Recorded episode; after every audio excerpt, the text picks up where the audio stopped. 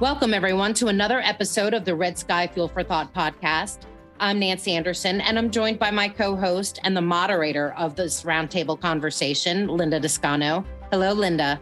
Hey, Nancy, how are you? I'm really good. Um, excited to get this going and to tell everybody what this roundtable conversation is about and who you have joining us. So, today we're going to be exploring the theme of creativity and talk about what brand marketers and communicators should be keeping in mind regarding creativity in a post pandemic, purpose driven, and highly polarized marketplace.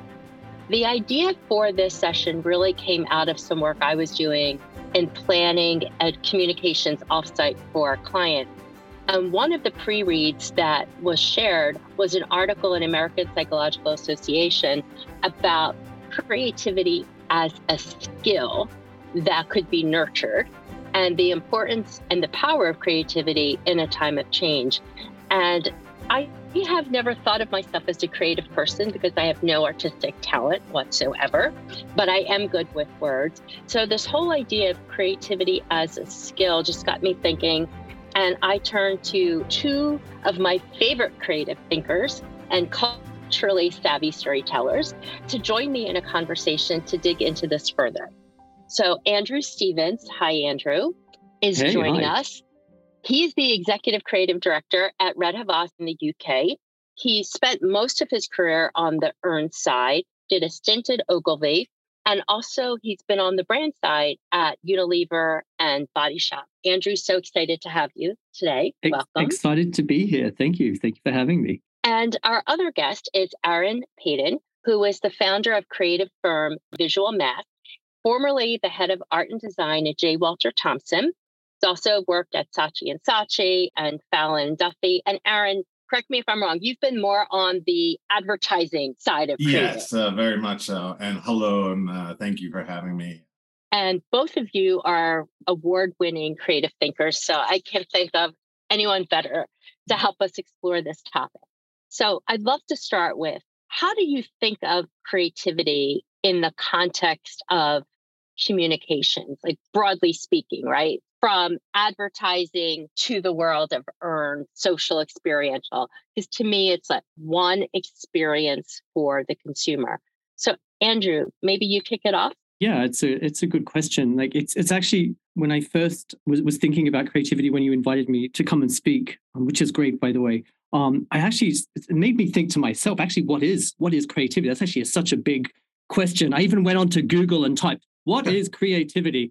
Um, I was like, what do other people think creativity is? Because I think there's probably you ask hundred different people, they're going to give you hundred different answers. I ended up um, this uh, reading a little bit from a book by a guy called Robert Franken called uh, Human Motivation, which defined creativity as the tendency just to to generate ideas or, or recognize ideas. And from that, I think that is probably the basic kind of definition. But um, what do you use those ideas for? And I think that's when suddenly all our different channels and disciplines, when we think about creativity in the world of work that we work in, when it comes down to what I do, um, creativity is about using ideas to solve problems. Okay, whether that problem is, you know, maybe people don't know about us or they think this and they want us to think that, or actually we need to reach these kinds of people. Creativity in that earned context is fundamentally about solving that problem and, and providing a solution you know, whether you're lacking awareness, you want to educate. But then I'd like to say as well, like only half of creativity is really about identifying what the problem is in the first place, because it's not always clear what that problem is. And that's why at Red Havas, I, I have a partner in crime. I couldn't do my job without the brains of the excellent Claire Davis. Shout out to Claire, who's our strat director. She's the ultimate strategic thinker and brief decipherer, shall we say, who helps really uh, she leans into the framing of the problem and the development of the insights. Whilst my job is then is to lean into the exploiting of that insight and articulating what that solution might be through a creative lens. So that's a very long-winded way of saying what for me creativity is solving a problem. If I can solve a problem, that's where we can add real value for clients as well.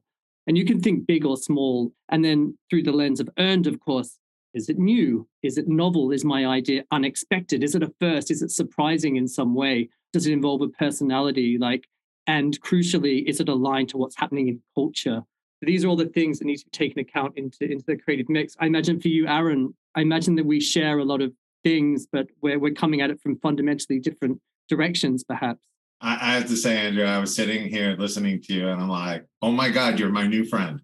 I, I, was like, seriously, I, I, I, couldn't agree with everything that you're saying more. It, the only thing I have to add, I just number one, I love the way you you positioned it and put it out there because everything you're saying is, is absolutely true. And I, I, think that shows a deeper thinking uh, about problem solving, but really it boils down to purpose.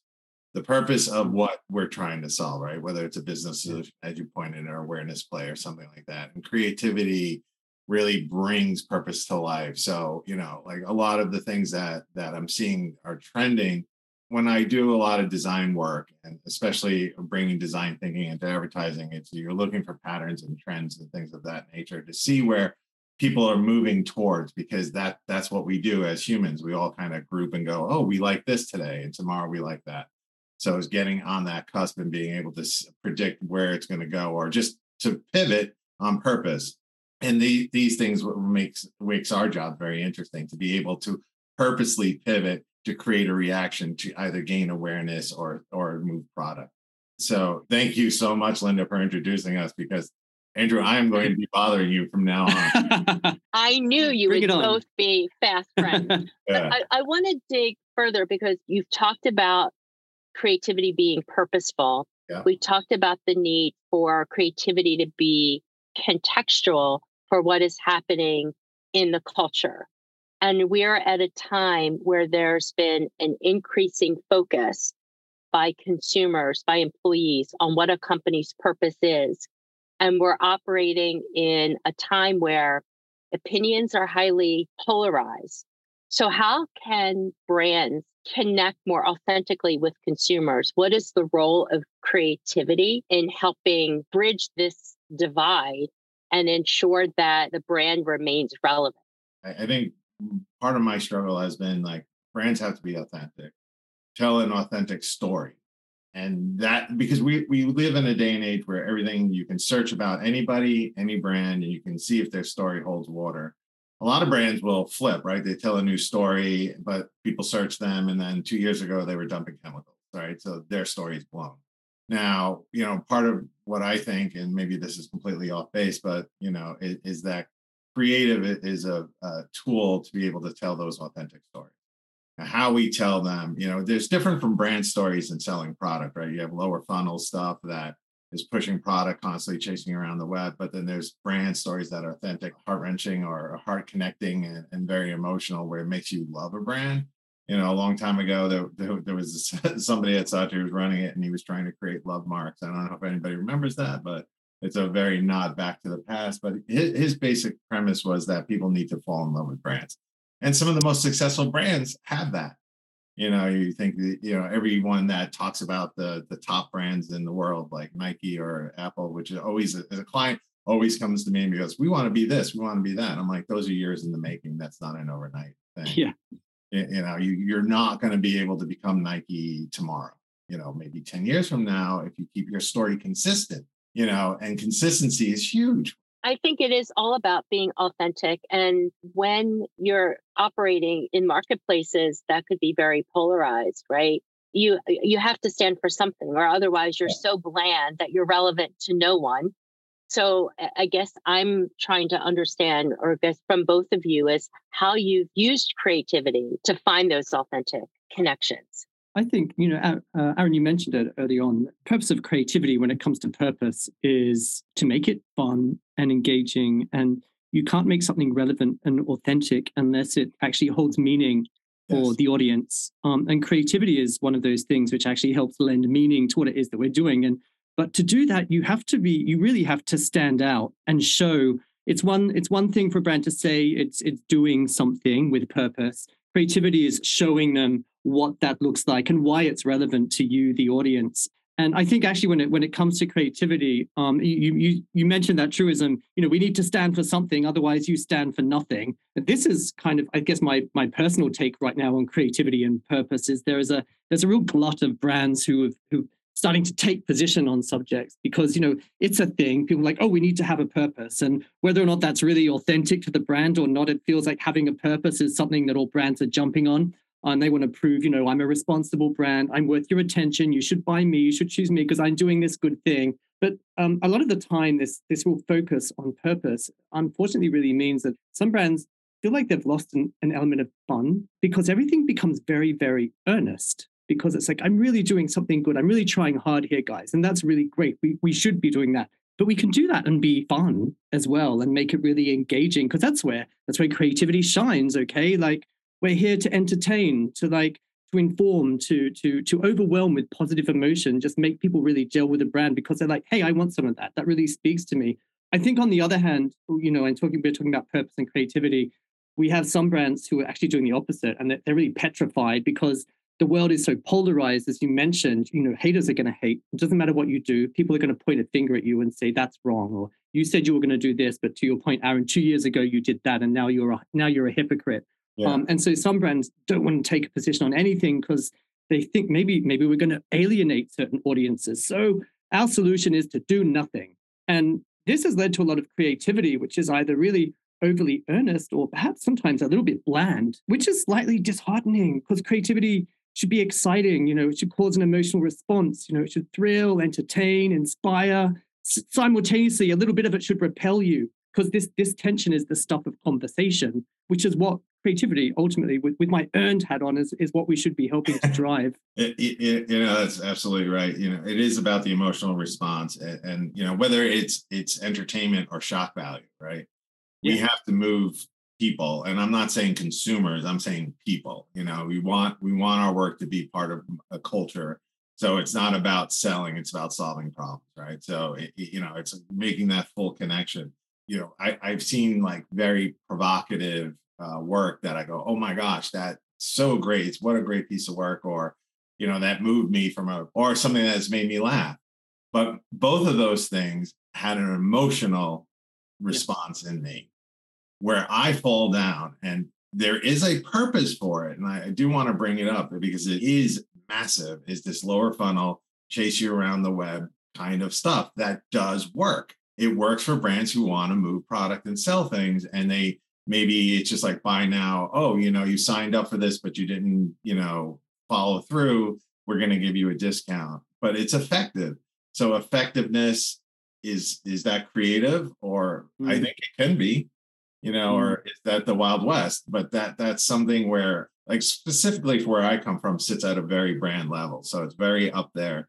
But the, this section I've had to dabble in, and it's not something I, I do well or I like to do, but I do see the effectiveness of it. So, like, I, Andrew, I'd like to hear your thoughts on that actually.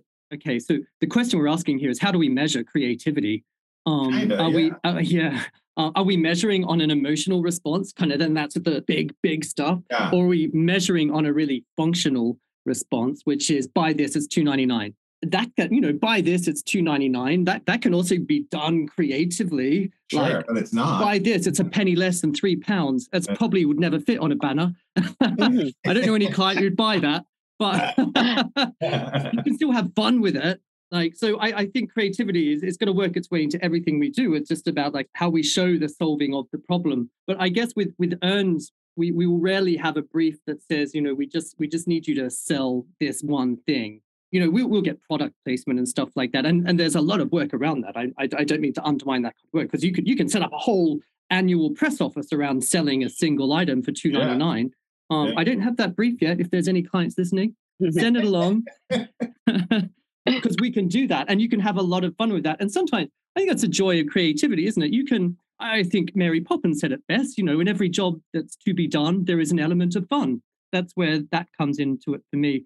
I think, Aaron, like you, you bring up a good point. Like we think we historically, as communicators, have thought about top funnel, right, mid funnel, lower mm. funnel. We've thought of paid versus owned versus right. social versus experiential. But in today's world, it's to the audience, it's like one experience.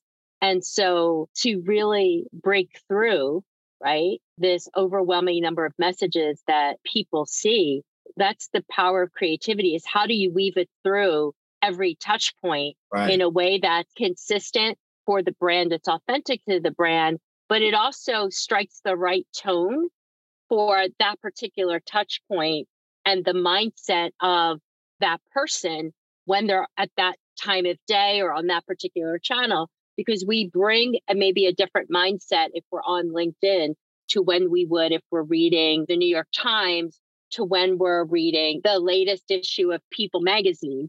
And so the same message won't work well, but yet we need through creativity, we need some red thread that ties everything together, right? So right. that we're, we're still maintaining that emotional connection to the brand. And maybe that's why we will finally say yes to 299 because we've had that experience and our affinity is growing for each touch point because it's touching us a bit deeper. Yeah, I agree with that. You know, it is it's a lot of repetitiveness when when you think about marketing it you know stay on message things like that pivot when you need to pivot for the right reasons on strategy for a purpose you, you know right and where I struggle lately has been because we've been so online. You you talked about post pandemic. Now everyone was kind of behind a screen for a couple of years, and that behavior that everyone has gotten used to working through different channels and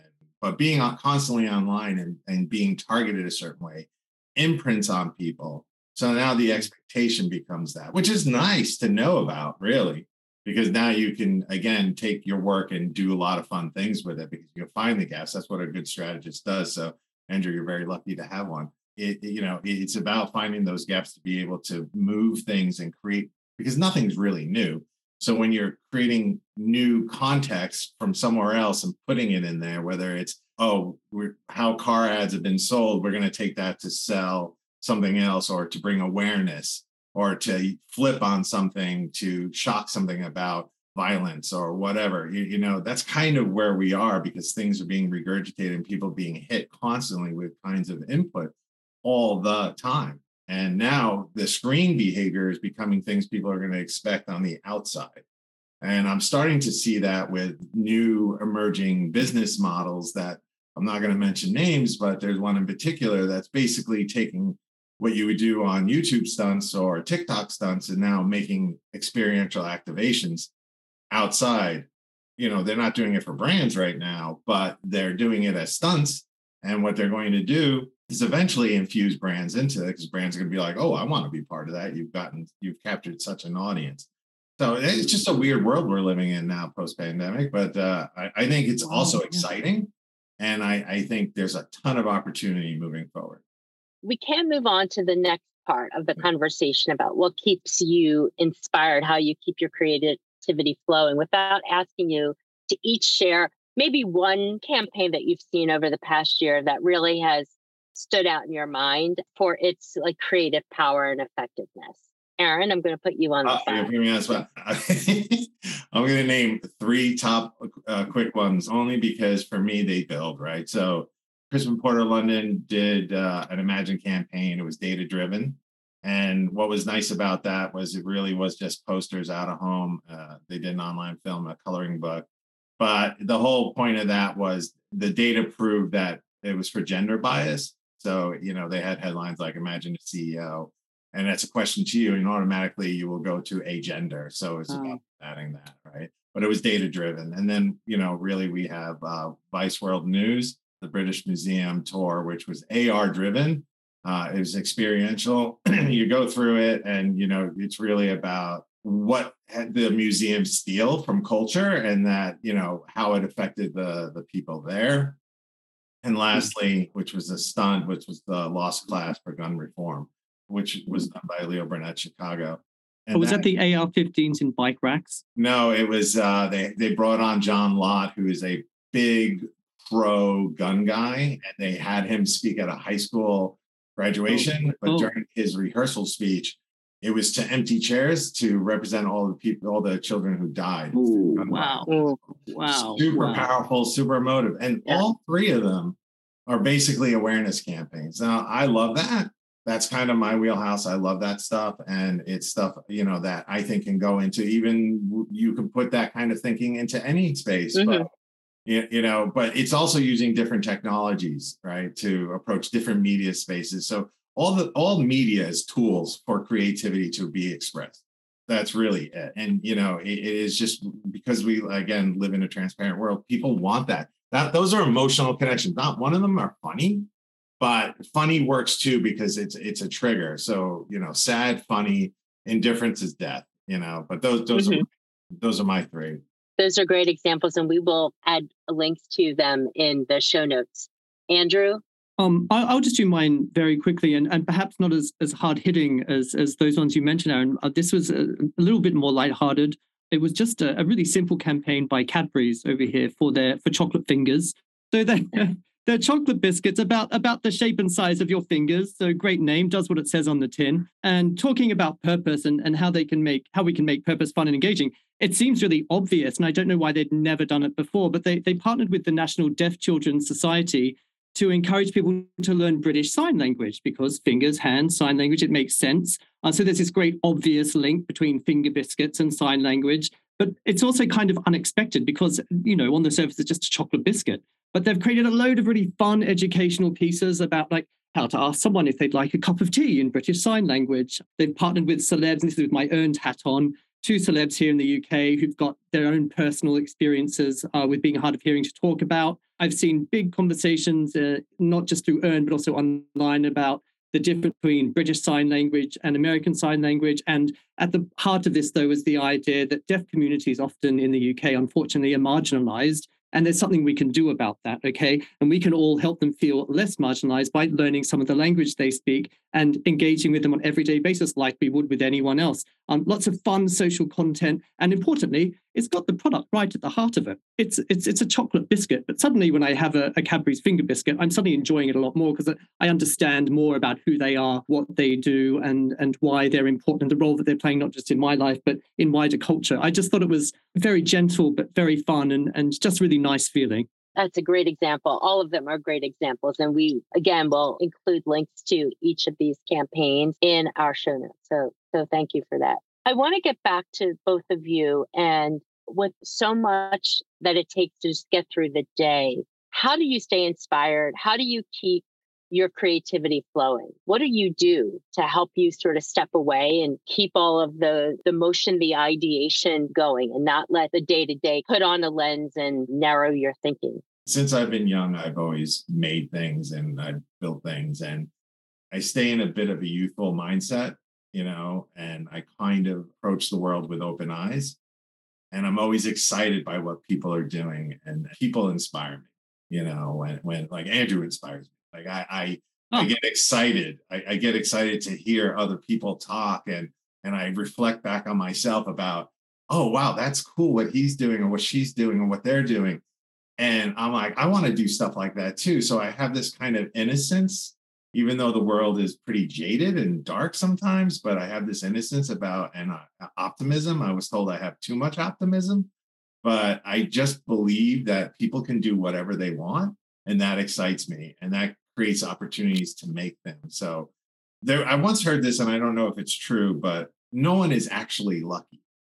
There is no such thing as luck. It's just about mm-hmm. who's open to things. And the more you're mm-hmm. open to things, the more opportunities come your way and mm. which is perceived as luck. So I take a page from that and I go, yeah, I'm open to pretty much anything. And that optimism and acceptance of anything creates cool creative opportunities for me. And that's excites me to wake up every day. The two things stand out. One is about being open. It's like a curiosity, right? A willingness yeah. to learn, an inquisitiveness, right? And just engaging with people and hearing others. Second thing that really stood out is I was not an inspiration for your creativity. Uh, um, so well, you know that, that goes without being be said. I I, I have no, no idea. backpedaling on that. I, am not backpedaling. I just didn't know if you wanted everyone to know. That's all. of course, I do. You know me that well. Um, but what you said about you know, curiosity and, and being open minded is something that came out of the American Psychological Association article on the science behind creativity, which basically said that kind of curiosity. And it's something that you start off as kids, but then sometimes it's not nurtured. And the importance of keeping that openness, right? That optimism, that excitement about the world yeah. is key. All right, Andrew, coming over to you. Well, I mean, I first of all, yeah, you you you got to be curious about stuff. Um, and I I love the idea that you've maintained that kind of childlike approach to life, Aaron. I think going into stuff with open eyes is is really what you, you've got to do. You've hit the nail on the head. I try and expose myself just to lots of different stuff. I'm a science major. I actually studied biology. Um, I actually spent six months of my life with my eyes glued to a microscope counting a paramecium for a population dynamics theory. And it was literally the opposite of the rest of my life. because hmm. after I did that, I was like, okay, I've done that now. I get it. I don't think that's really, that's not my jam. But the reason I'm, I'm saying this is in order to be creative, for me, I really need to be able to view things in, in new ways and from different perspectives. And that's about setting up points and counterpoints. It's all about context. And like your brain is the, the, the, most powerful supercomputer that, that that is in existence right now. We're we're still not matched it. Okay. And maybe we, we, we probably never will. You give your brain input and it will give you output based on the context of where you are in that time and place. And so like in the short term, like if I need an answer right now, my brain will give me answers based on my immediate situation and, and my context. Uh, but it also puts that problem into your subconscious, you know, for say, let's say longer term processing. And so, whilst you've got a problem in the back of your brain, all the different contexts that you experience, all process, all the different environments, the challenges, the social situations, all the different things you might be doing, they provide your brain with context that it then tries to map a solution against. And that's when you get the real unexpected stuff coming out. Because sometime later, that eureka moment will happen, theoretically, fingers crossed. And that's why the story of Archimedes is so great. He had his eureka moment in the bath. Okay he was processing this problem, which was in the back of his head in a scenario totally unrelated to his daily mathematical kind of endeavors, you know, the hot water, the suds, the bath. It's like, boom, I get it. Suddenly, this idea is giving me a whole new context. I'm in the bath, it's about displacement of water. And that's how our brain works. And so, what I try to do is think about what I do every day, which is kind of uh, this. I'm in front of a screen talking to clients, doing doing this kind of work, and then I try and dedicate some time to doing completely the opposite. You know, creating new context for my brain to do its work.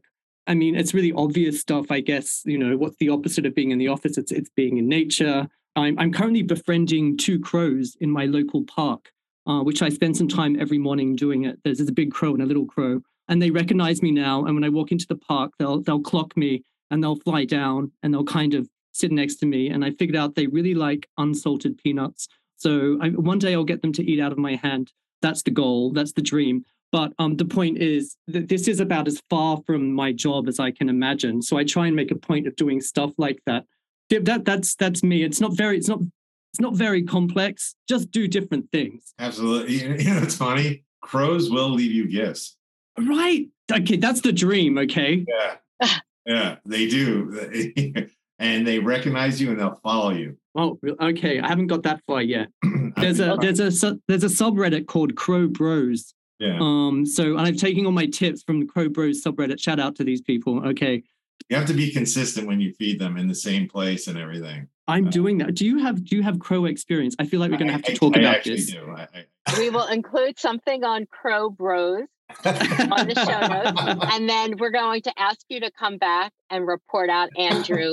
We'll give you a few months, and we expect video too awesome. to include the next time you're visiting your crows, like send us a photo, we can include that in the show notes as okay, well. Okay, great. But what I, I really like of what you said is we mm-hmm. all have, there's a creative power in all of us, right? It's a skill that we can nurture and we can develop, right? And so much of it is the mindset, what we, how we approach, right? A, a topic, an issue, a challenge. It's, it's by with curiosity, it's with being open minded, it's maybe stepping back and putting ourselves in a different environment and a different mindset. And that can also help you reflect, you know, subconsciously reflect and give your brain the space to make those connections. And then, yes, maybe you'll have an aha moment that can get you the solution. But it, it, it is something that could be nurtured. And we just may, our, our creative skills may play in different ways. Okay. We can keep talking about creativity and crows and many things, but we do need to bring our conversation to a close. You know, creative quality remains one of the top drivers of brand impact. And according to a study by Kantar, can account for as much as 50% of campaign effectiveness. So, as we bring this to a close, with so many brands beginning to think about 2023, is there one thought you would want a brand marketer and communicator to keep in mind, you know, when it comes to elevating the creativity of their campaigns, their communications next year? They just have to be honest and empathetic and really understand their audience. That's the empathy that, you know, even creatives need to have. You know, you need to put yourself in other people's shoes to in order to understand them and talk to them in an honest way. So honesty, authenticity, all that stuff go hand in hand, but empathy is a huge one. And I think brands can learn a lot. I don't know. I feel like I'm quite radical with my response because ra- radical is the is what I think brands should be how they should be behaving right now. And you can be radically empathetic as well. But the, the point is the world is in a quite a radical state of disarray right now. And we really require radical solutions. And that requires everyone to join in. And that includes brands. And you know, we, we have everything to lose if we don't do this, and we have everything to gain if we do. Be radical, be daring. Think of the thing that probably would have got you fired a few years ago, put it in front of your client, say, let's talk let's do this. And crucially, make it positive. It's a tough slog right now. Uh. And what we all need is some some light, some laughter. Positivity is contagious. Let's let's spread a bit of that around. I agree with you. And j- just because you're doing good doesn't mean you have to be nice about it. And that's right. a negative, but that means being provocative and showing things in, in a bigger way that that may, you know, and humor, uh, to your point, is massive, right? There, there are studies showing that if you watch 15 minutes of comedy, it calms you before a presentation if you have to give one or things like that. So, hmm. you know, these two things, whether it's big emotional responses that are dramatic, whether it's the examples I gave or something that's fun and whimsical, you know, that they still trigger the person to have a reaction. You know, but to, just to go back to my earlier point that when you miss, there's no emotion, it's indifference. And that that's death for a brand. So you know, whether it's going to be very dramatic or very humorous, that's fun. Brands need to wear that you can't be flat and you can't be safe. You can't be in the middle. To your point, Andrew, it's like you can't be safe. You have to pick a lane, pick a spot to be able to push into and then own it, you know? I think you've captured it so well. It's not being on the sidelines. Yeah. Right. It's about being purposeful, about being provocative, but it, and it's also being contextual, right? Understanding what is happening in the broader culture, but what's happening, Aaron, you brought this out about, you know, where people are emotionally, right? Where they are are physically, where they are virtually. So you can meet people where they are. Mm-hmm. And that can help have a more authentic, empathetic and connection with them because it'll be more meaningful. And it, it has to make sense for what the brand says, right? And aligned with what do they do versus what they say and that's the way and that that can in many cases be radical for for some brands that haven't brought that perspective right? And that point of view through their creativity through their communications in the past. Well thank you again for for joining us for the conversation and we look forward to having you back to continue. Thank you have thank a great you. it was rest a pleasure of your day. Thanks. wonderful to have you. Thanks linda. Thanks aaron bye-bye. Thank you both. Thank you for joining us for today's episode. You can subscribe to the show using your favorite podcasting app. You can find us on iTunes, Spotify, Google Podcasts, and more. And don't forget to rate and review today's show to let us know how we're doing. We hope you'll join us again for more of the latest communications insights and trends from the team at Red Havas.